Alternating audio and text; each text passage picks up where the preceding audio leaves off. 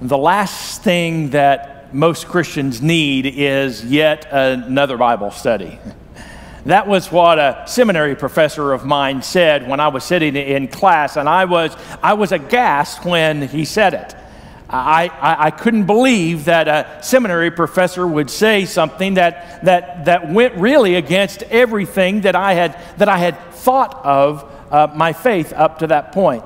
When I was growing up in uh, my small United Methodist church in far western Oklahoma, we had, we had Sunday night church. We were one of the, we were one of the last um, one of the last Methodist churches that I knew of that, uh, that, that that quit Sunday night church. So we had a worship service on Sunday morning, then we had Sunday night church, and we even had a Wednesday night program as well. And at that Sunday night church, before we before we went into a worship service, we would always have a, our children's program and our and our youth program. And beginning in about second or third grade, we began a, a Bible memorization uh, program at our church for our for our children.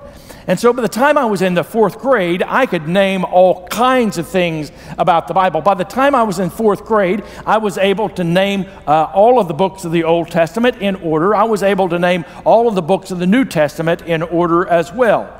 I, I knew all kinds of facts and figures about the Bible. I knew the names of all, all 12 of the disciples. I knew the names of, of Jesus' brothers and sisters. I knew, uh, I knew how old Methuselah was when he died. I knew, I, I knew uh, the name of, of, of, Noah's sister. I knew the name of, of, of Moses' mother. I knew, I knew all of the facts and figures of the Bible by the time I got to be in about the fourth grade. And then when I started in the seventh grade, our our, our pastor's wife started a, a, a year through the Bible study for our youth.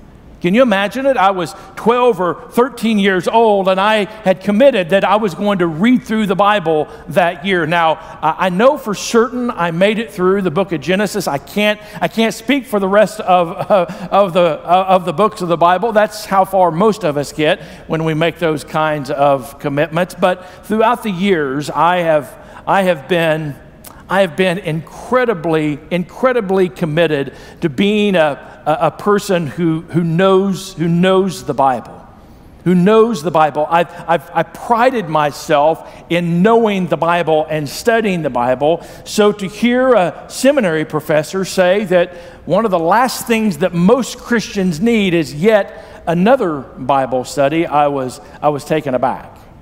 And I know that I'm not the only one uh, that is that's involved in study of Scripture. I was um, I was in Sunday school class uh, today, and uh, our our adult Sunday school class started a brand new study on the book of Revelation. David, you are.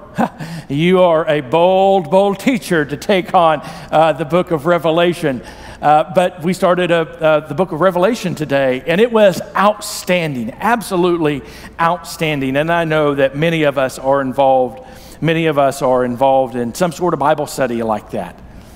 But, but for many of us, it's the last thing that we need is yet, yet a, another, another Bible study. This is my today. Today is my 157th sermon here at First Church. Now, I've, I've, preached, I mean, I've preached more than that. I, um, I've, I've preached at Friday Night Live and I've preached at some other events, but at least on, on Sunday mornings, the way that I figure it, this is my 157th sermon here at First Church. Today is my 1,107th sermon of my, of my career.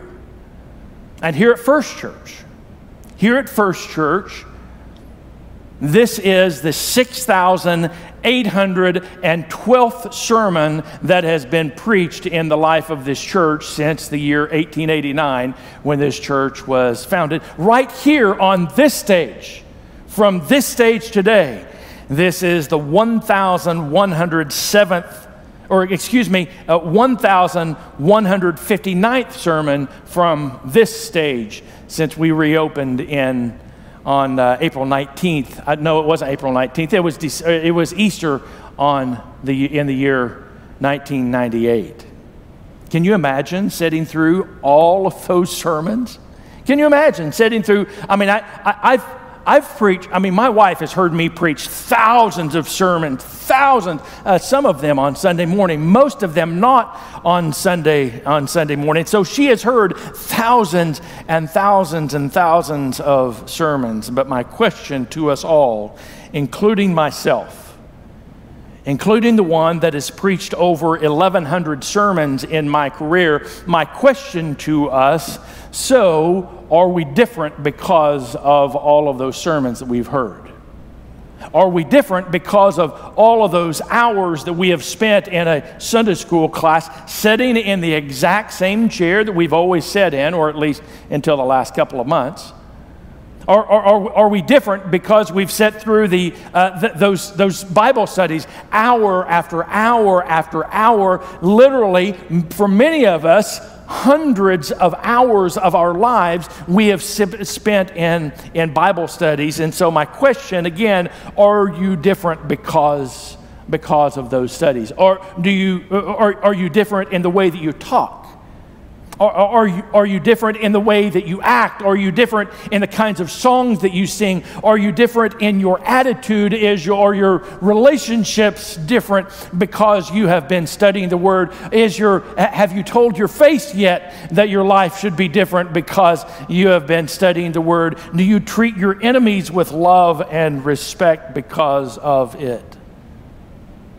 Today we're we're continuing our sermon series dealing with the book of James. James is, is my favorite book in all of the Bible. We, we've learned last week about what this book is all about and who it was written to. It's one of our earliest writings that we have in the New Testament. One of the earliest writings, it could have been, uh, it could have been written around 15 years after the death and resurrection of Jesus. That is not very long after the death and resurrection of Jesus.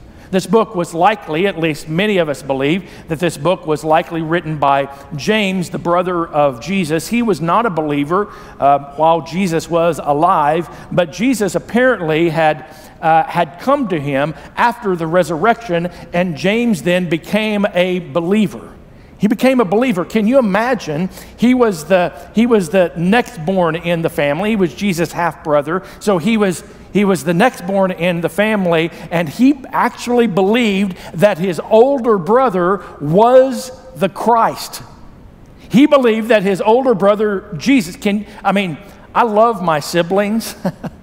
I love my older brothers and sisters, but I cannot imagine, I can't imagine believing one of them was the Christ. But James came to faith.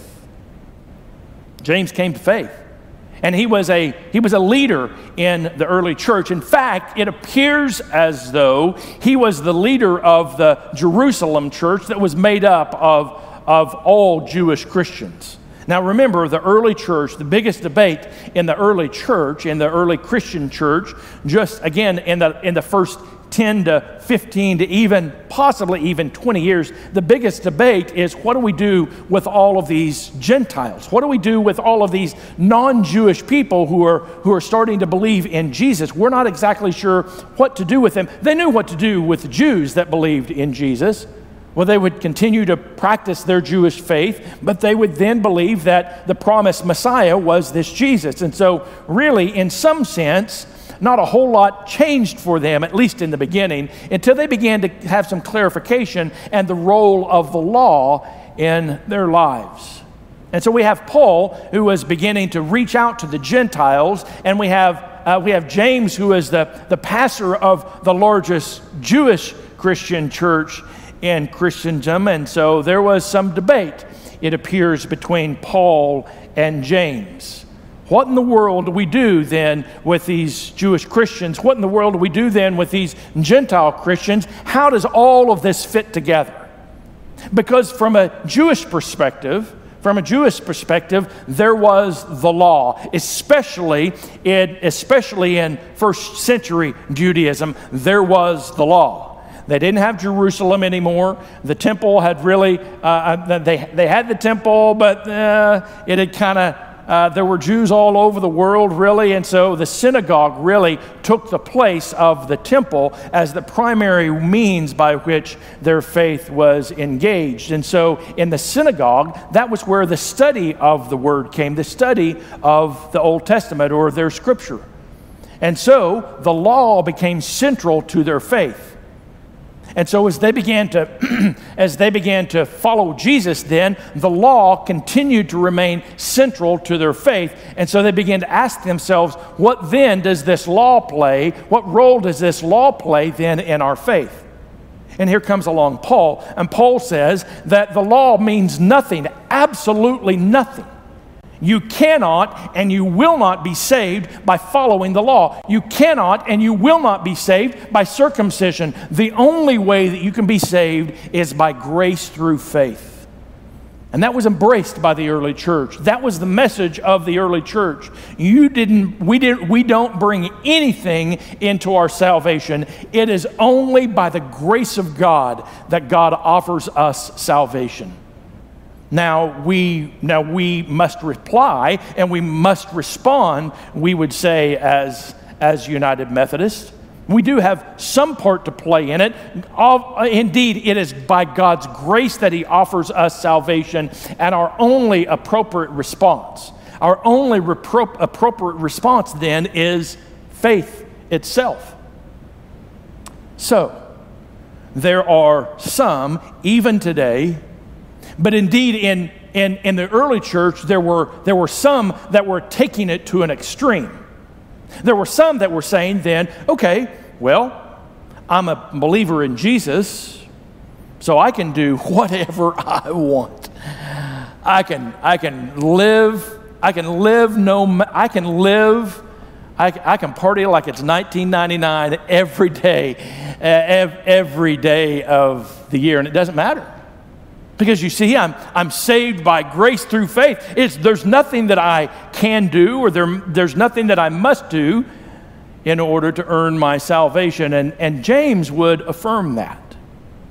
The book of James would, would absolutely affirm there is absolutely nothing that we can do to earn our salvation. However, there is something that we can do to live out our salvation. Did you get that?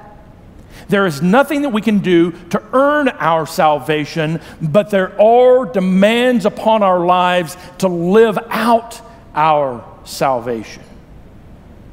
So, James is an incredibly practical book. I love it because of its practicality. I love it because of its practicality. It, it, it reads almost like the book of Proverbs. There's, there's really not a story that goes along with it. There's not a high Christology. In fact, Jesus is only mentioned two times. There's no mention of uh, his death and his atonement and the resurrection. There's no mention of any of that. And because of all of those reasons, Martin Luther said it's a, it's a, book, it's a book of straw. It won't last at all. You burn it up, and there's nothing, there's no gold nugget there at the end, but the, but the early church believed that there was. The early church believed that there was. And we believe that there is an important message in the book of James as well. So, very quickly, very quickly, this is a, is a real, real simple, real simple what James is, is telling us today but be doers of the word and not hearers only, deceiving yourselves. So it's real simple. The very first thing that we must do is listen to the word. We must listen to the word. We must listen and study. We must listen to and study the word. Now, I know that today I'm, uh, I mean, I feel like I'm preaching to the choir, especially those of you who are, again, uh, you're joining in in the middle of a global pandemic, either in person or online. I know absolutely that I'm, that I'm preaching to the choir. I mean, this is the 28th of July. I would guess over my uh, 22 years, 22 plus years of, of being a pastor, I would guess that right around the 28th of July is about the lowest attended sur- Sunday of the entire year. People are on vacations, it's hot, it's muggy. Uh, and now we're in the middle of a global pandemic. So I know for certain that I'm preaching to the choir. But I'll tell you, I'll tell you, we must be committed.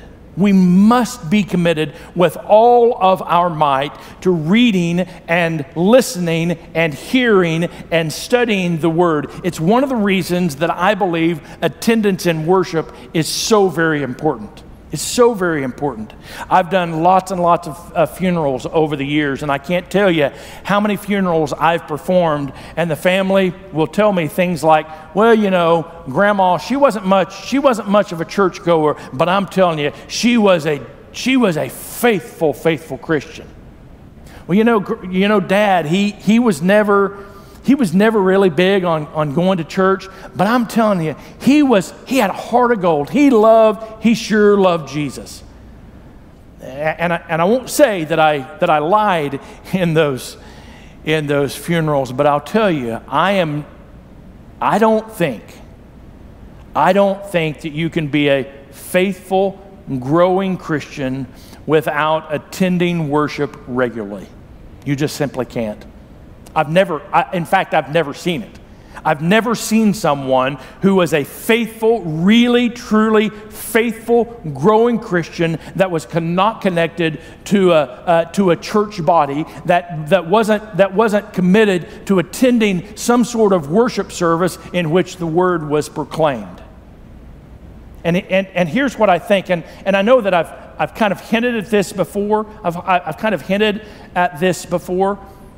I think this global pandemic has brought a, a, it has brought about the death of cultural Christianity. Praise God.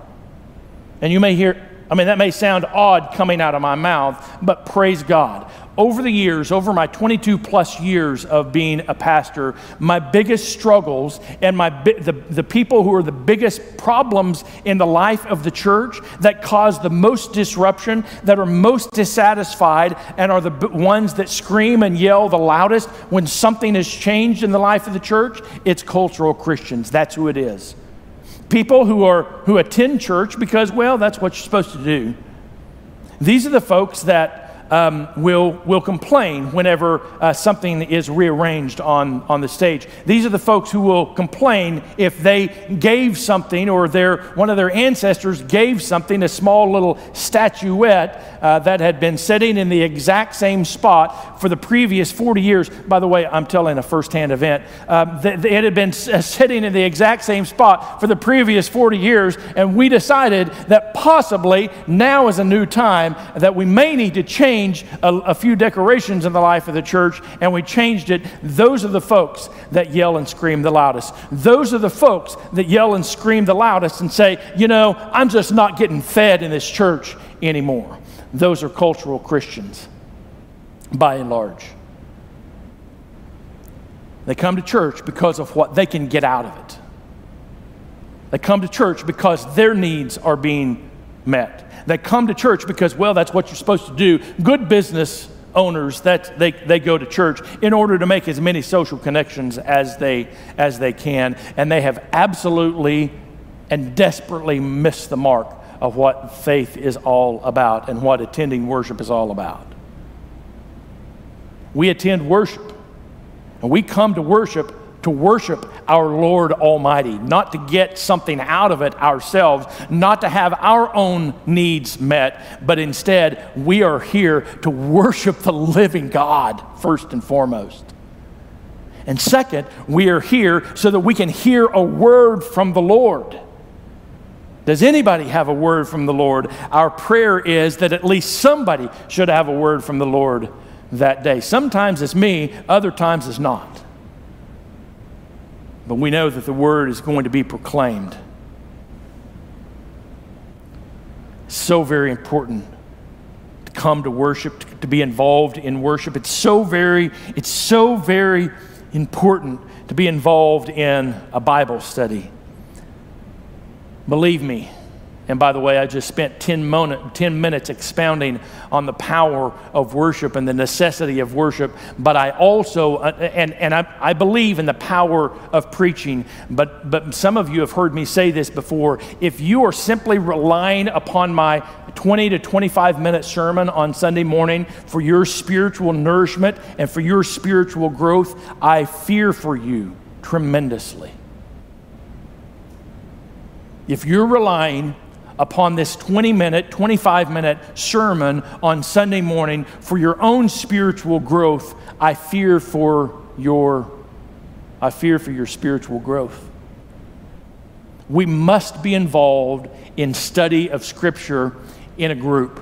We must be involved in study of scripture in a group. I've always been astounded when I come into churches when I see that the that the attendance in Sunday school, adult Sunday school, is around one quarter of what it is in worship. And that's what it is here at First Church. I grew up in a church. I mean, we were, it was an astounding church, um, a troubled church, and like every church is. It's not a perfect church by any means. But I grew up in a church where typically the Sunday school attendance was almost identical to uh, the worship attendance. I don't know what it was about my home church. I have no idea. Here at First Church, it's around 25%. Around 25% of those who attend worship on Sunday morning are involved in our Sunday school, uh, meaning that we are involved um, in a Bible study uh, uh, during an hour before, before worship begins. I wish I was the kind of preacher that could shake a bony finger at a at a church and say you ought to do better, but I'm not that kind of preacher. We must be listeners and studiers of the Word, first and foremost. Many of us stop right there. Many of us stop right there. And, and, and, and so James goes on and says, Those who, those who If anyone is a hearer of the word and not a doer, he is like a man who looks intently at his natural face in a mirror, for he looks at himself and goes away and at once forgets what he was like. Have you, have you heard the story of Narcissus? Do you remember that story? Uh, Narcissus was a, I guess, part a Greek god. I, am not I'm not into mythology, so I'm not exactly sure um, where Narcissus uh, fits in all of that. The story of the story of Narcissus was that he uh, he had just he had just ended a, a very a deep deep meaning relationship in his life, and so he um, we went out into the woods, and he was he was saddened because of the end of that he was saddened because of the end of that relationship. As he was, he was, he was walking beside uh, the water. He saw down in the water, uh, in, in the reflection, he saw something incredibly beautiful.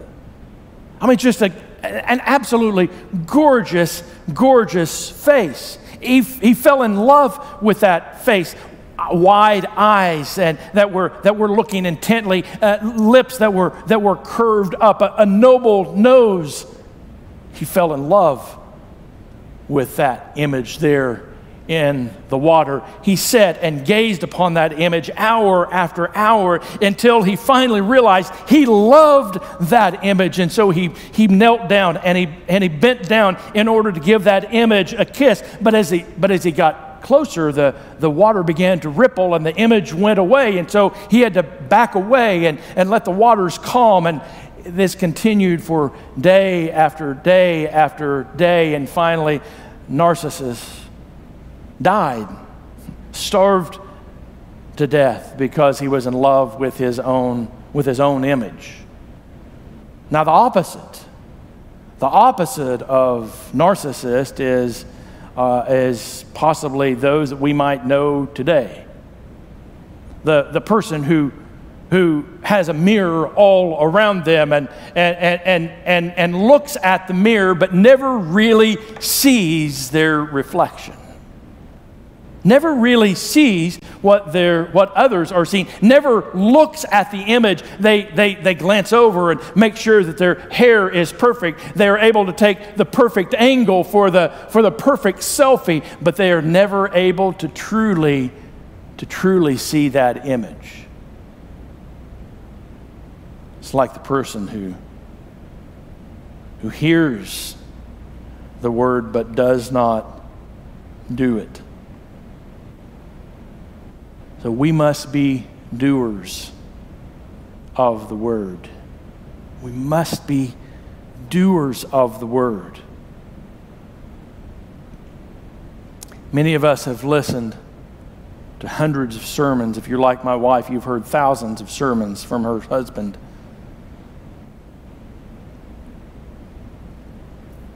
And I go back to my first question Are you different because of those sermons?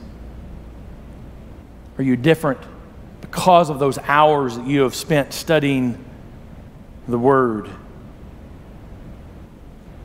You know, I've had, I've had people, when they've given me advice on preaching, they've, they've told me what they, what they want out of a sermon. You know what? I want something that's going to make me think. I, I want something that's going to, in, going to engage my going to engage my mind. I want something that's going to engage my heart. I want, I want I want to think about things. I want to think about things in a new way. I want, I want to be able to reflect on something. I want you to give me some good information. And there have been times that I've preached sermons just, just like that. But I think the intent of the word, preached word, the studied word, is to have lives that are changed. Not just new thoughts, not just new worldviews, but lives that are changed. We know the teachings of Jesus. I know First Church well enough that we know the teachings of Jesus like the back of our hands. As David already, I visited with David already just briefly today about the book of Revelation. Um, even here, even, even the book of Revelation, we know the book of Revelation at First Church. But do we live out the commands of our Lord? We know Jesus said, Love your enemies. We know that Jesus said, Forgive those who persecute you. We know that Jesus said, Pray for those who seek to do you harm. We know that Jesus taught a way of grace and love and servanthood. We know the teachings of Jesus, but are we doing them? One day, somebody asked Will Willimon, who's a, the dean of the chapel at seminary at Duke, hey, they, they responded, replied to, to a sermon one Sunday. He said, Well, said, Pastor, oh boy, that was a wonderful sermon today. And Willimon, Dr. Willimon looked at him and said, Well, we'll, we'll see. We'll see whether it was. Meaning he was waiting to see whether lives were changed. He was waiting to see whether the people who were listening to that sermon, who were hearers of the word, would then begin to be doers of the word. So the simple message today is this you know the word, now do it. Live it out. Be doers of the word in the name of the Father and of the Son and of the Holy Spirit. Amen. Would you bow with me? God, we thank you for your word. This is indeed your holy word. And you've used this word to speak into our hearts and speak into our lives so many times.